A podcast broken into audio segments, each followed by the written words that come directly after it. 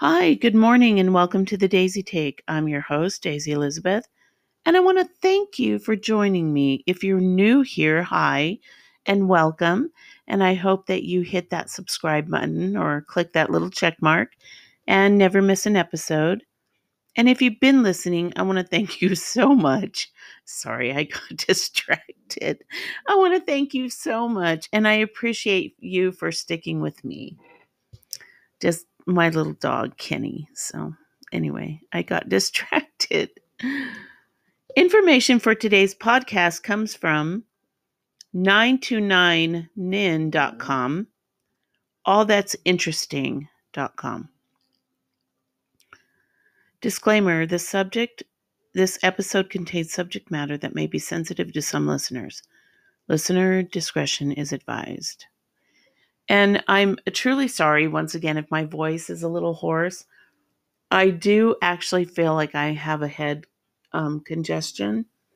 And I don't know if it's the change of weather or what it could possibly be, but I'm just trying to like take vitamin C and, you know, um, all the stuff out there so that I don't get sick. I already had the flu shot, so maybe that's it. I don't know.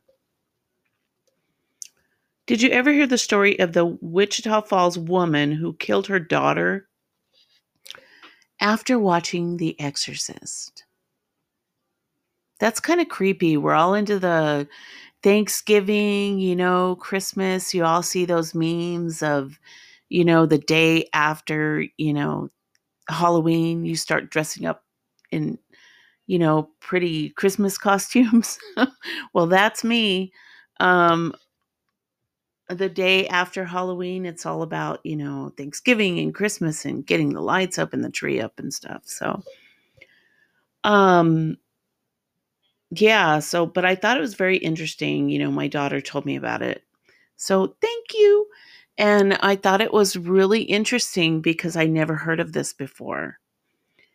On February 22nd, 1980, four year old Kunjai Wilson and I'm sure I'm mispronouncing it. It's called it's uh, K H U N J I was found dead in her mother Patricia Ann Frazier's car. Okay.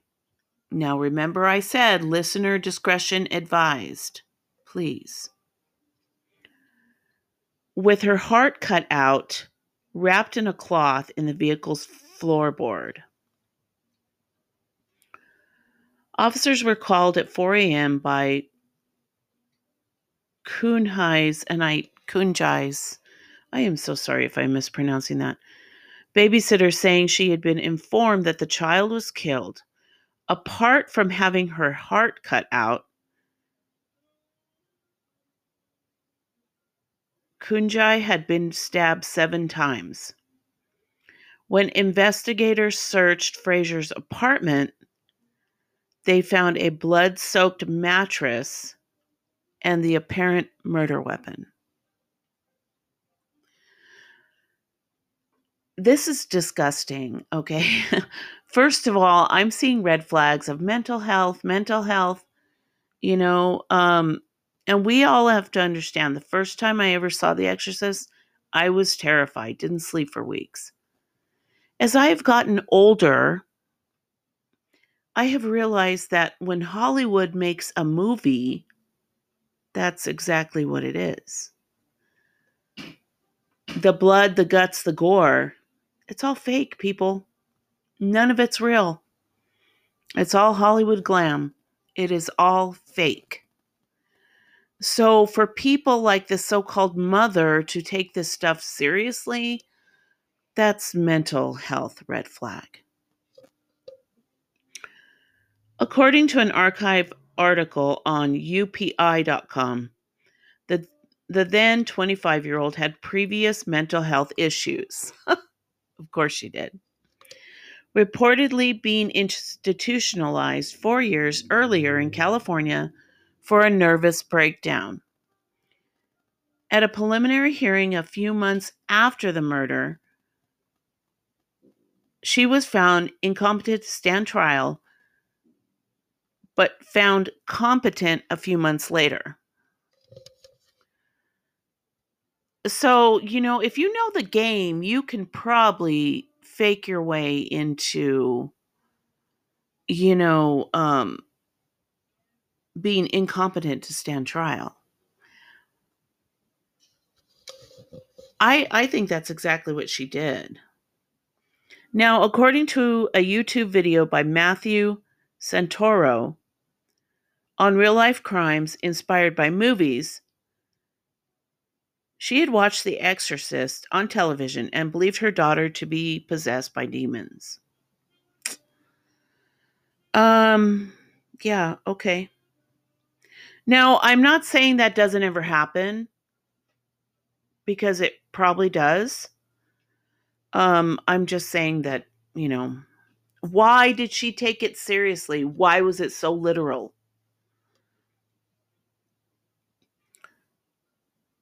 She said she saw grass growing out of her daughter's chest and was instructed to remove her heart by spirits.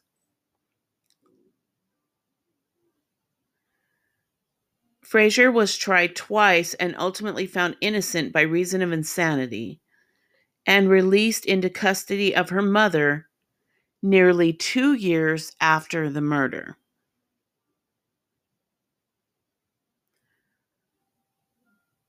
It, it's just mind blowing. It's boggling. She killed. She committed such a heinous murder, and then she was well, I mean, of course she was nuts. And don't come at me for saying that. But however, she needed to be in prison for the rest of her freaking life. Uh, I'm sorry.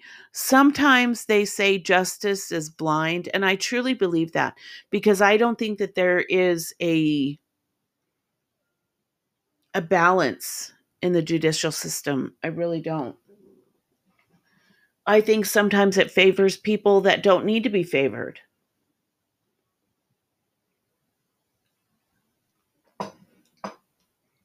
So I started looking up this story, and there's not a lot on it. Um, there's not a lot of things on it. And I was really surprised I didn't find article after article after article. Maybe I wasn't looking in the right place, but I did not. Of course, it did happen back in the 1980s, but still, you would think that there would have been archives, something on it, and there was not. From horror movie fans to professional like film critics, William Friedkin's The Exorcist, I know I said that wrong, 1973 is frequently deemed the scariest movie of all time, and it is. While terrifying story of a little girl possessed by demon named Pazuzu was filmed in realism with realism in mind. It was never meant to be taken as fact, but in February 1980, it was tragically into a testament of the film's mm-hmm. chilling impact. Patricia Ann Frazier hadn't seen the explicit version when it led to the killing. Catching the edited broadcast on CBS February 12th, 1980. And I want to know why are they showing this film in February so close to Valentine's Day? Sorry. you know, that's just one of those things. And you might hear my little dog in the background. Mm-hmm. He's being a brat right now, so I'm going to have to put him outside in a little while. Anyway, the 34 year old Wichita Falls woman spent the next mm-hmm. 10 days in sheer terror, believing her daughter was possessed. And that's when she cut her heart out. Now, jurors were left with an utter loss and failed to reach a verdict. How can you fail to reach a, ver- a verdict when everything is presented in front of you? I don't get it. Her attorneys had argued that she truly believed that her four year old daughter was possessed by demons. Shown the exorcists themselves as, as subsequently retrial in June of 1981. Now, jurors found themselves believing her. I don't think of a more appropriate situation for this for an insanity defense, said Rusty Duncan. She was crazy as hell when she committed the offense. Wichita Falls District Attorney Tim Eyssen claimed that she had pulled the wools over everyone's eyes, alleging that she had a history of beating her child and was so desperate to be free of the responsibilities of motherhood. That I do believe. And I do believe that some people do that. They will go and commit murder like that and they would kill their children because they don't want the responsibility anymore. Hell, if you don't want the responsibility, give the child up for adoption. Um give it to a family member you know do something like that. Don't kill the poor child. Ultimately the legal proceedings lasted more than a year. Jurors debated the merits of the defense and rooted in insanity and the volatile impact of the film while weighing the prosecutor's stern reminder that she was a conscious killer, and that came from the prosecutor.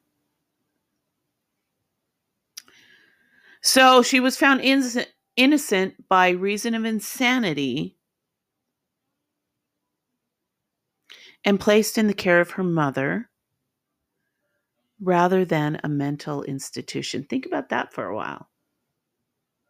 So instead of sending this woman where she needs to be to get the mental help that she needs, they decide, oh, well, we're just going to give her in the care of her mother because, you know, her mother's the best place to be. You know, I'm sorry, I call bullshit. Yeah, I do. And that is so interesting to me. I didn't not expect people to actually go off of movies to murder. and then found innocent by insanity. That just really like that really it boggles my mind to think about that. Why would anybody kill anybody else? If you don't like somebody, don't be friends with them.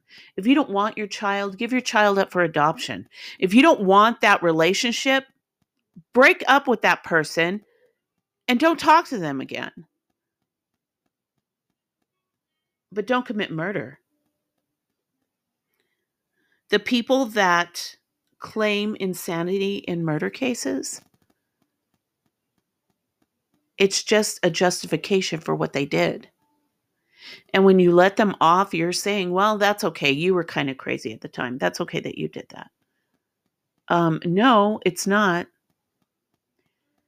And the only ones that we have to it doesn't matter what people say about you, it doesn't matter what you do in your life, as long as they're within the legal limits. The only person that you have to, you know, I guess atone to is Christ.